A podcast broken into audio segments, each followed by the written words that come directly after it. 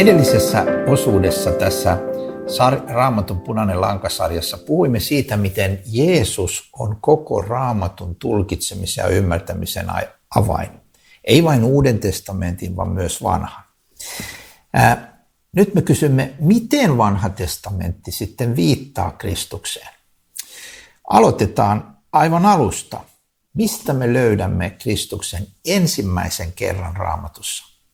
Vastaus on sen ensimmäisestä kirjasta, sen ensimmäisestä luvusta, sen ensimmäisestä jakeesta, sen ensimmäisestä sanasta ja jopa tämän sanan ensimmäisestä osasta.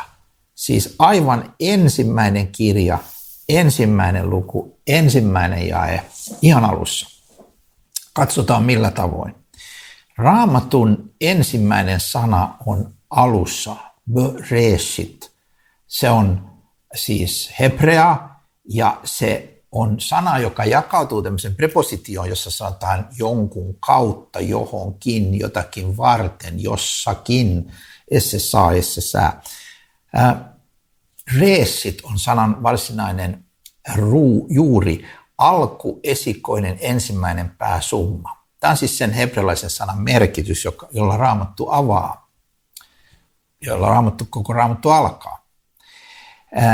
Nyt kun Paavali hyvin hebrean tuntevana selittää tätä sanaa, tätä raamatun ensimmäistä sanaa, niin hän sanoo, että kaikki se, mitä siinä on sanottu, toteutuu Kristuksessa. Katsotaan. Hän puhuu tästä kolossalaiskirjan ensimmäisessä luvussa. Ja hän sanoo Kristuksesta, että hän, siis Kristus, on näkymättömän Jumalan kuva. Hän on esikoinen. Hän on ennen koko luomakuntaa.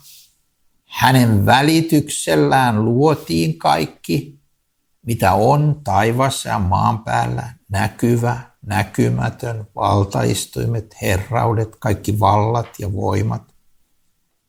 Kaikki on luotu hänen, eli Jeesuksen kautta, ja häntä varten, eli Jeesusta varten. Siis kun me alamme lukea raamattua, niin heti sen ensimmäinen sana julistaa, että kaikki on luotu Kristuksessa, Kristusta varten, Kristuksen kautta ja niin edespäin. Tässä Paavali siis tyhjentää koko tämän sanan alkuosan. Sitten hän ottaa sanan varsinaisen juuren ja merkityksen ja alkaa sanomaan, että hän, Kristus edelleen siis, on ollut ennen kaikkea muuta. Ennen kaikkea muuta. Ja hän pitää kaiken koossa.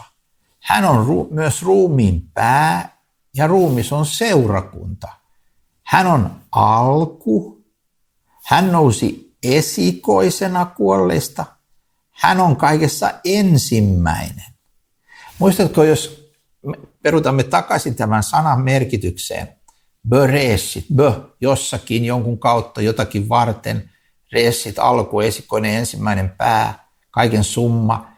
Nyt siis Paavali sanoo, että tämä on Kristus, joka on näkymättömän Jumalan kuva, esikoinen ennen koko luomakuntaa. Hänen välityksellään on koko luomakunta luotu hänen kauttaan, häntä varten.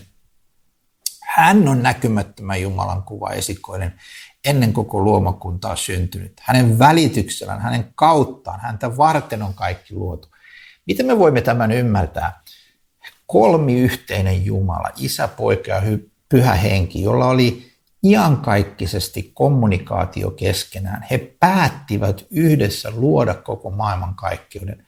Ja he loivat sen. Isä oli se, joka loi, mutta hän loi pojassa, pojan kautta, poikaa varten, niin kuin Uusi testamentti opettaa, koko maailman kaikkeus. Poika on sen perivä.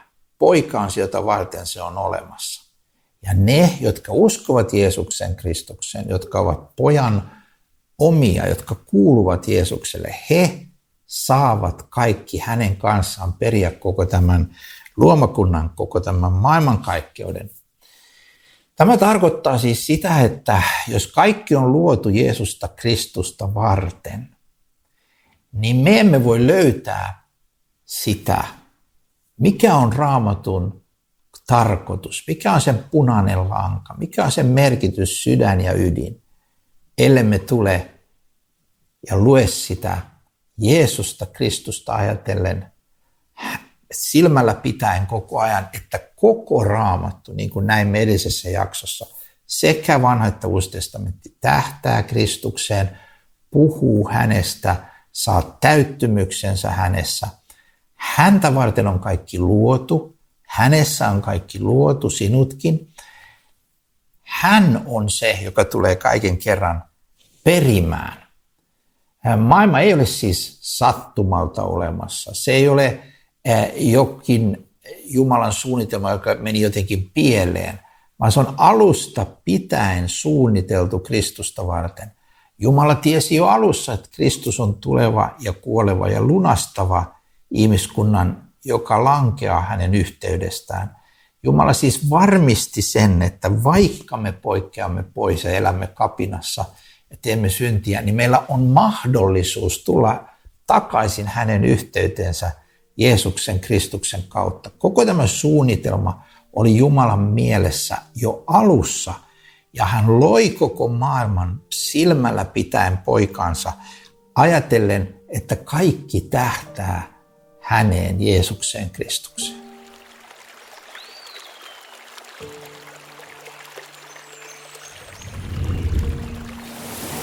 Raamatun ensimmäinen sana on alussa. Hebrean kielellä alussa loi Jumala taivaan ja maan kun Paavali avaa tuon sanan, niin kuin olemme nähneet, niin hän sanoi, että siinä kerrotaan Jeesuksesta, että kaikki luotiin Jeesuksen kautta, Jeesusta varten, ää, Jeesuksessa. Tämän ajan suurimpia kysymyksiä on se, kuka minä olen. Identiteetti. Joillekin se on tosi kipeä kysymys, joillekin se on vaan semmoinen hyvin mielenkiintoinen kysymys, kuka minä olen.